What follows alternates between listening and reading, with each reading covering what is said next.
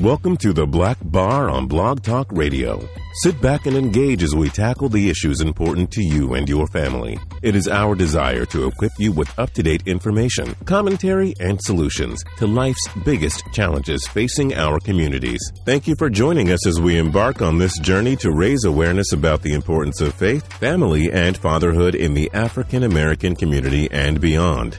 Now, here's your host, Executive Director of Fathers Incorporated, Kenneth Braswell.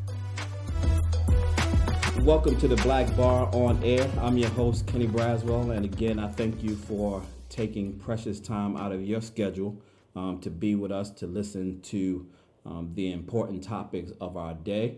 Uh, we are encouraged um, this year of 2015 to continue um, to elevate the conversation on the Black Bar. Uh, for those of you who are unaware of, you know, why we call our show that, um, I think it is very uh, relevant these days that we continue to raise the bar um, for Black people, and I think that we do that by informing, educating, and engaging them. And so, um, the guests that you hear on this show are brought on to do exactly that. And my guest today is a good friend. Um, he has written a new book, and we're going to talk about that book today um, but really want to introduce you to him and his work and you know most, much of the work that we have to do in our community.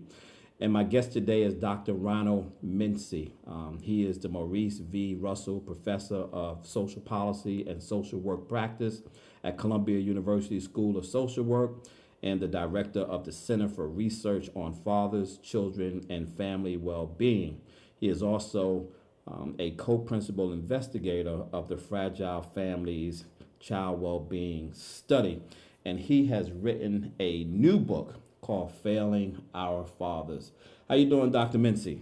I'm doing well, Kenny. Thank you for having me. No, thank you so much for being on the show. I know that this is going to be some relevant um, conversation given all that is taking place um, in our community um, I've had a chance. I just just actually got the book in my hands. Um, my wife gave it to me a couple days ago, but had a chance to read the article um, that is also in the Atlantic, and we'll tell people where they can get this um, information from. Um, but before we begin, for those who are not aware, um, who have been living under a rock for the past 30 years and not aware of your work or know who you are, give us the 15,000 foot level information on Dr. Ron Mincy? Well, uh, like several, I grew up um, without my own father. I've been interested in uh, how men uh, procreate, how they relate to children. Uh, I'm an economist by training. Uh, I was trained in economics at Harvard and MIT. I always wanted to understand poverty and the role that men play in it. I had the privilege throughout my career to work in some pretty stellar institutions and to continue to focus on this set of issues. I've uh, been at the Urban Institute as a research assistant. Uh, I worked at uh, the federal government in the Office of Child Support Enforcement, and then uh, uh, also worked in the Clinton administration on welfare reform. Then at the Ford Foundation before coming to the Ford to the uh, to Columbia University about now 20 years ago. Mm-hmm. So it's been it's been quite a ride. That's a yeah, it's been a quite a ride, and you still um, are at the top of the game and at the forefront um, of the trailblazing, which really speaks to how much work um, has been done and how much work there is to do and how much work is in front of us. And I'm always encouraged, you know, by your um, enthusiasm and motivation um, in doing this work, and, and, and much of that drives, you know, my own enthusiasm about the work that I do.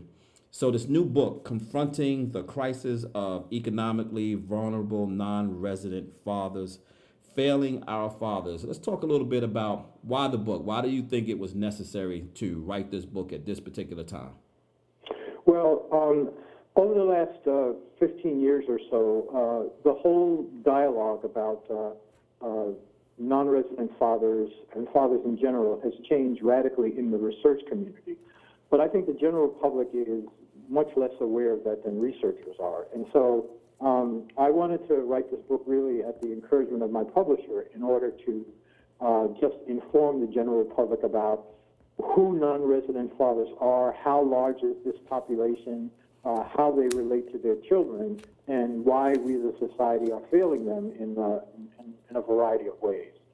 So um, it, uh, the book was really intended to, uh, you know, turn the academic research on this subject, which has changed radically in the last 15 years, uh, on its head so that it could be available to the general reader and policymakers and journalists and the like. Mm-hmm. Explain to the listeners exactly what is a non resident father. Um, a non resident father is a, first of all, a, a biological father who does not live with all of his children. This will include um, men who have, uh, for whom all of their children live elsewhere, and then other men who have uh, some children who are non-resident. Uh, that is, they they had a child uh, earlier in their lives in a former relationship. They may have matured, uh, then they have subsequent relationships, perhaps marry, and that means that they have some children with whom they reside and other children with whom they don't. Uh, but I want to take a, this entire, uh, both groups who have only children that they reside with, as well as those that have both children they live with and children that they don't, uh, in the population of non-resident fathers. Yeah, I'm always interested in terminology because I think one of the challenges in our work today um, is that we tend to hang on the more traditionally used terms to describe both our mothers and our fathers. And when you really begin to dig down deep into what they mean, they don't oftentimes describe who you're talking about. And so, mm-hmm. for instance, you know, I, I struggle with the term single mothers. And so, not because it's not a term that we don't understand or we don't have any um, sympathy for it, um, but when we use the term and we say that um, a certain percentage of our children live with single mothers, um, somehow they don't live without single fathers. So if one individual is single, the other individual must be single as well. And the only time that we use the term single father is if the children are actually living in the household with them. And the whole notion of single describes marital status, it doesn't describe parental reality. Yep. And I think we have a similar set of concerns when we talk about fathers because you know, I've had trouble for decades with the term absent father. I think just because a, a man does not live with his children does not at all mean that they are absent in the lives of their children. And that's one of the things that this book makes really, really clear that, uh, you know, half of the men that we think of as non-resident fathers really have, you know, varying degrees of contact with their children depending upon their age. And so uh, I wanted to try as best I could to use a term that is uh, less loaded and, and just point to the fact that they're not living with their children, but uh, that uh, there's a whole other set of information about the nature of their relationships with their children, to say nothing about uh, what they want to do versus what they're actually able to do. Mm-hmm.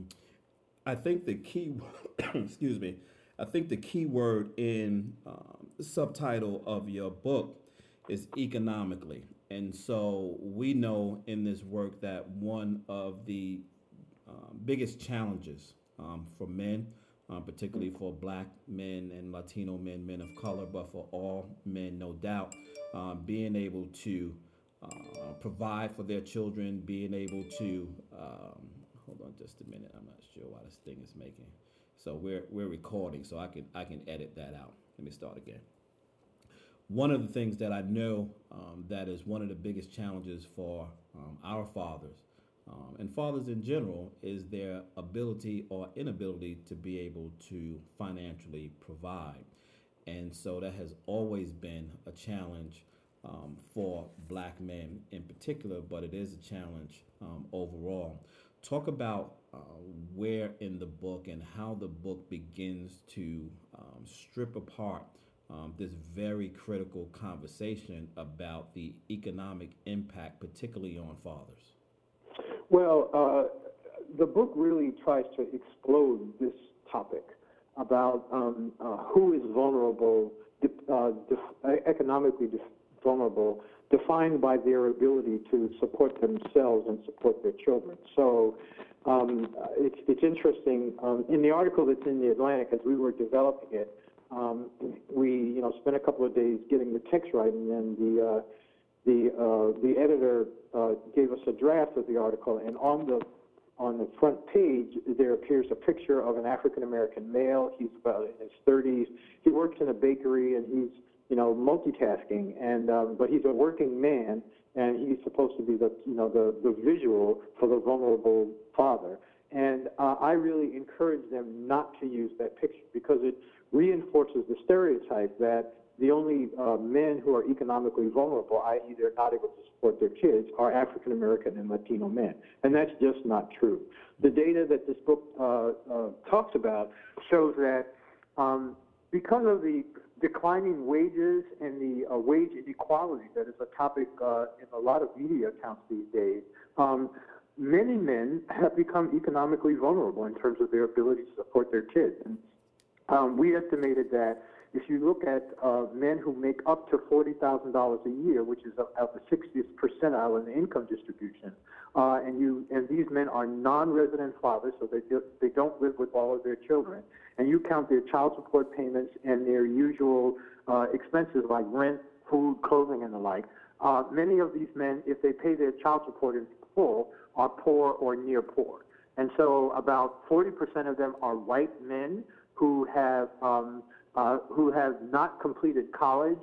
And so I think the whole our whole notion of who vulnerable non-resident fathers are uh, is, um, is is inaccurate because of uh, past research, including a lot of the research of my own, for that matter, that has focused on African American and Latino men uh, and not paid enough attention to how the general decline in wages, which is uh, which is uh, ongoing uh, for several decades now, uh, has compromised the ability of lots of men, white men, and uh, men with some college education included, uh, in terms of their ability to support themselves and support their children. Mm-hmm.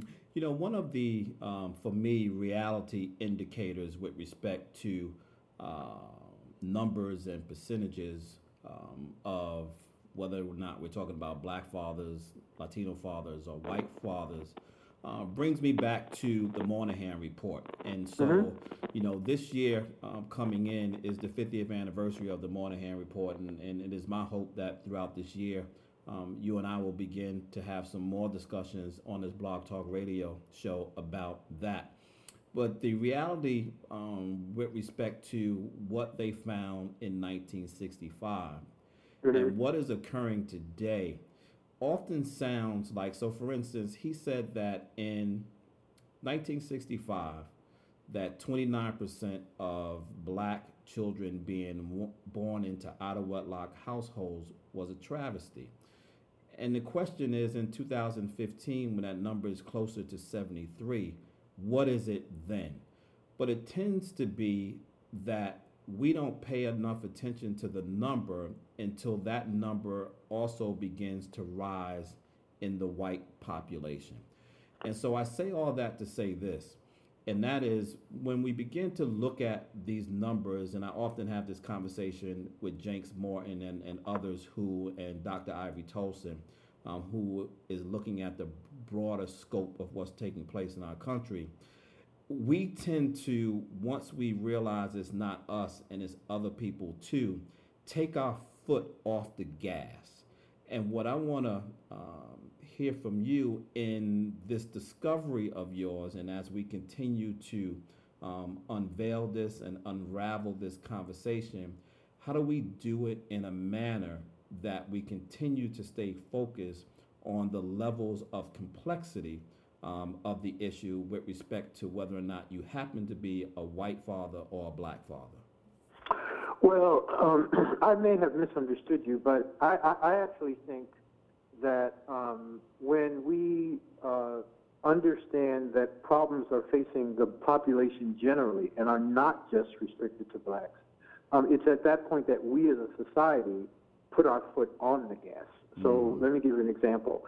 Um, you know, if you are a long-term follower of drug policy in the United States, uh, you know, the drug problem appeared in the 1920s, in, in uh, the 1930s and 40s.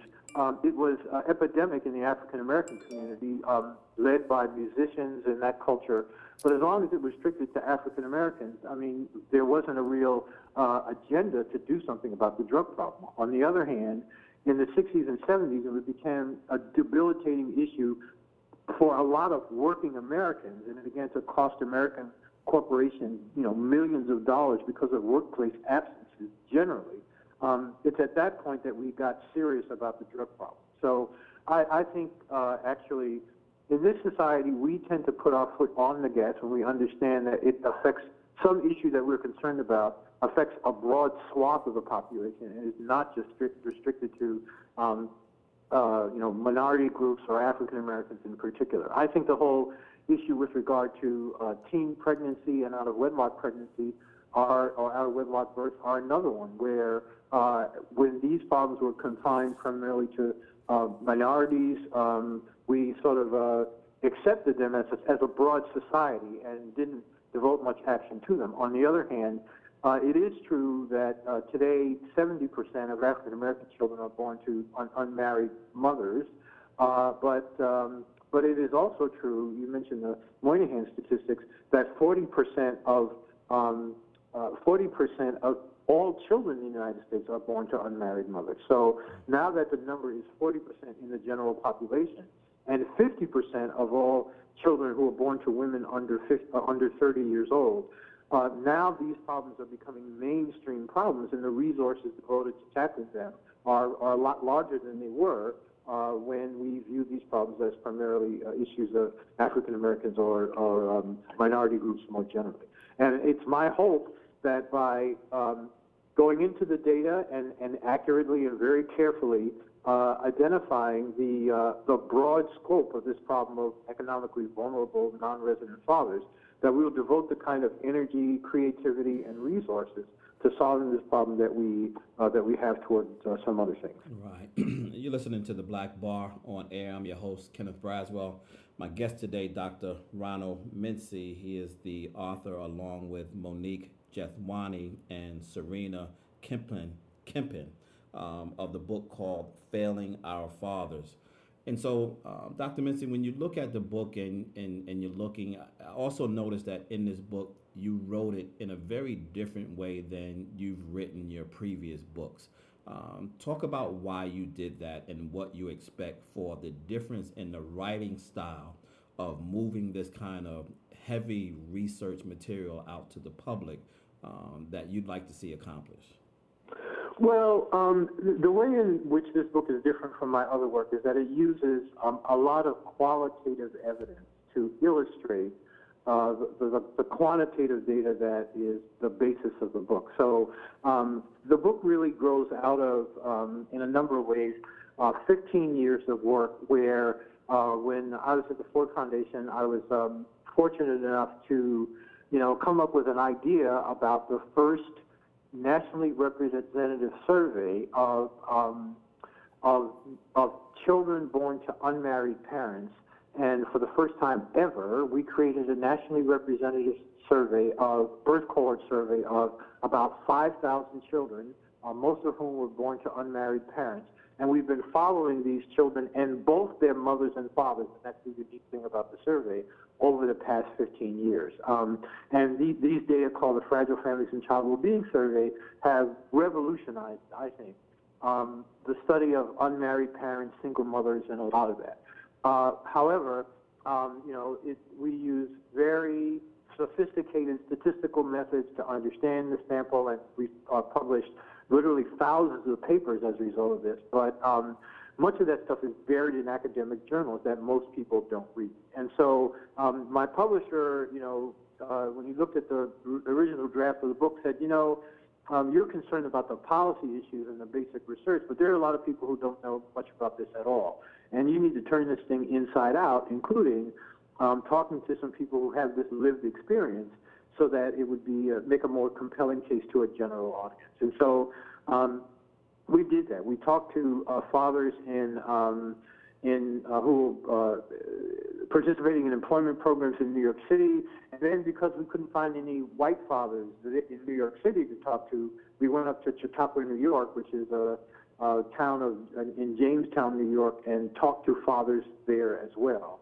Uh, and then through their stories, um, well, first of all, I learned a lot of things about uh, about you know something I thought I know knew a great deal. When I actually talked to these men and understand the complexity of their lives and the relationships with their kids, and I hope that the uh, result will be um, uh, something that's compelling to the reader as well. And the title of the book, Failing Our Fathers, is meant to convey that many of us have an uncle, a cousin, a nephew who is a non-resident father and who makes up to $40,000 a year and has difficulty himself uh, supporting himself, supporting his children, maintaining ongoing relationships with his children. And it's for that reason that uh, I think this is something that we should all be uh, all care deeply about. Mm-hmm.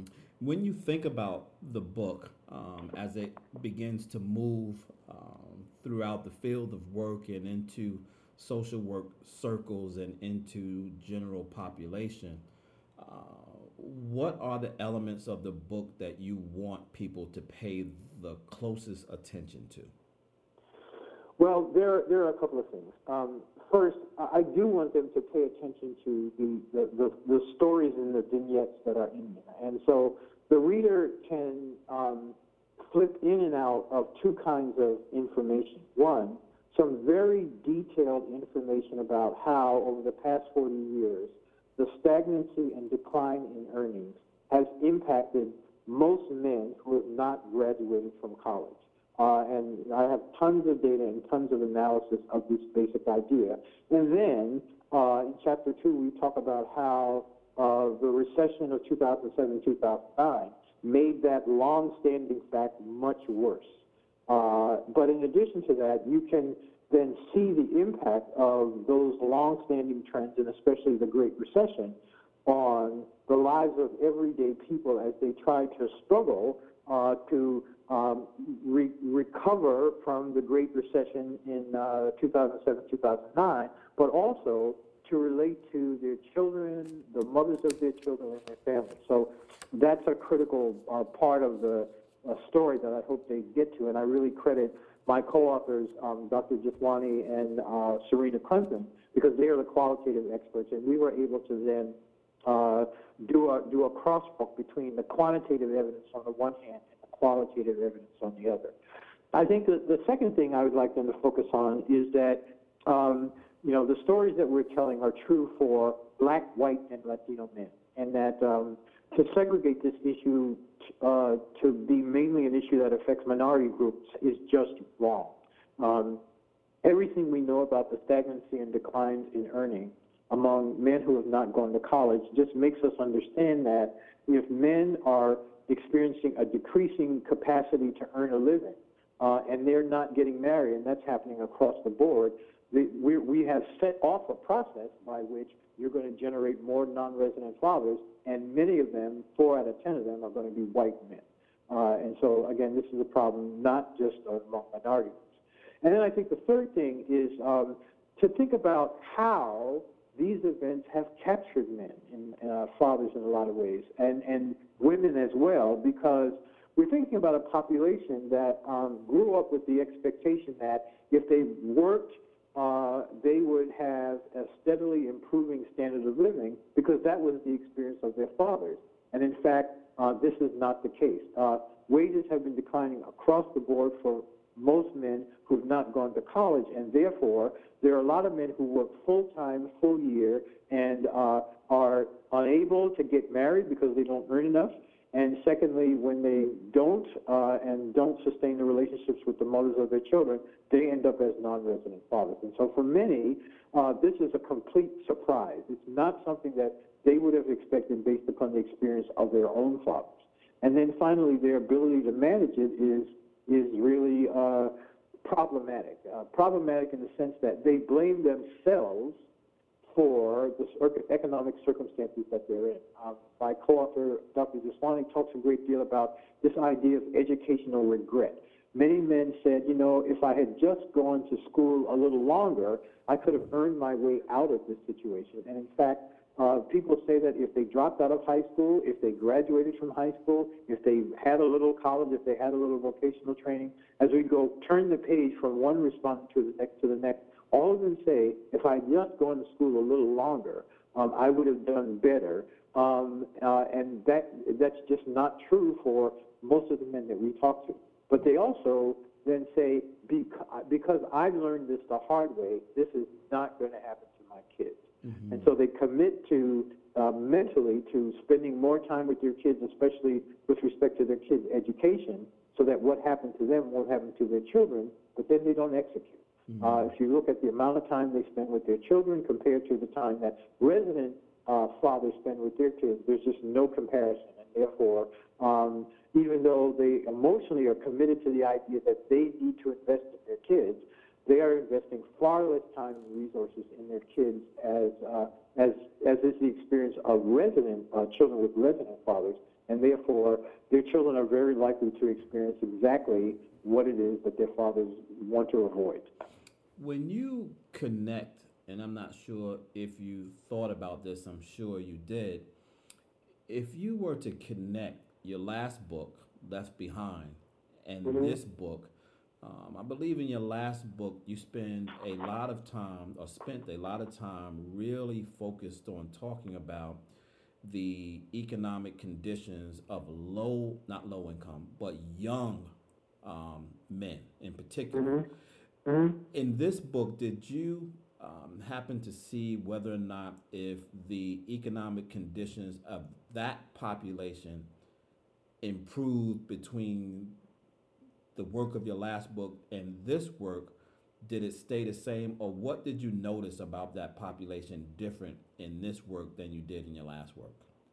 Well, I, I think for me, and I'm an economist by training, the primary thing that differs is the economic context. Um, uh, my last book was written coming out of the 1990s economic boom. Now, this is the period from, say, 1994 to 2000, 2001. And this is the only period in the last 40 years when the wages of most men grow. And so the context there is that here we have this extraordinary economic boom, the longest in the post-war period. And look how good uh, lots of people do except black men.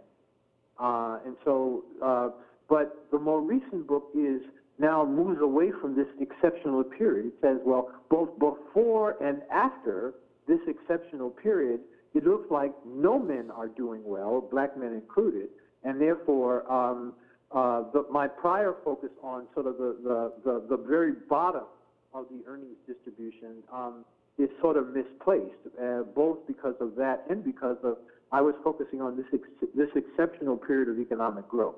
Under more normal circumstances and then more challenging circumstances of the Great Recession, uh, there are a lot of men without college degrees who are not doing well. And if they have children, then uh, they have child support obligations essentially that they're unable to meet and have all sorts of challenges with their partners such that they can't get to their children. So those are the main, the economic climate, which is the context of the story that I told then and the story I'm telling now, changed radically. And as a consequence, um, uh, again, the, the, the, general male population who's not going to college, that's the one common denominator but between these two books is that I'm talking to men who's not going to college. And again, during the economic boom period, uh, the earnings of those men grew if they were white and if they were Latino. Uh, but more recently, and even b- before that, uh, the wages of men without a college degree were either stagnant or falling.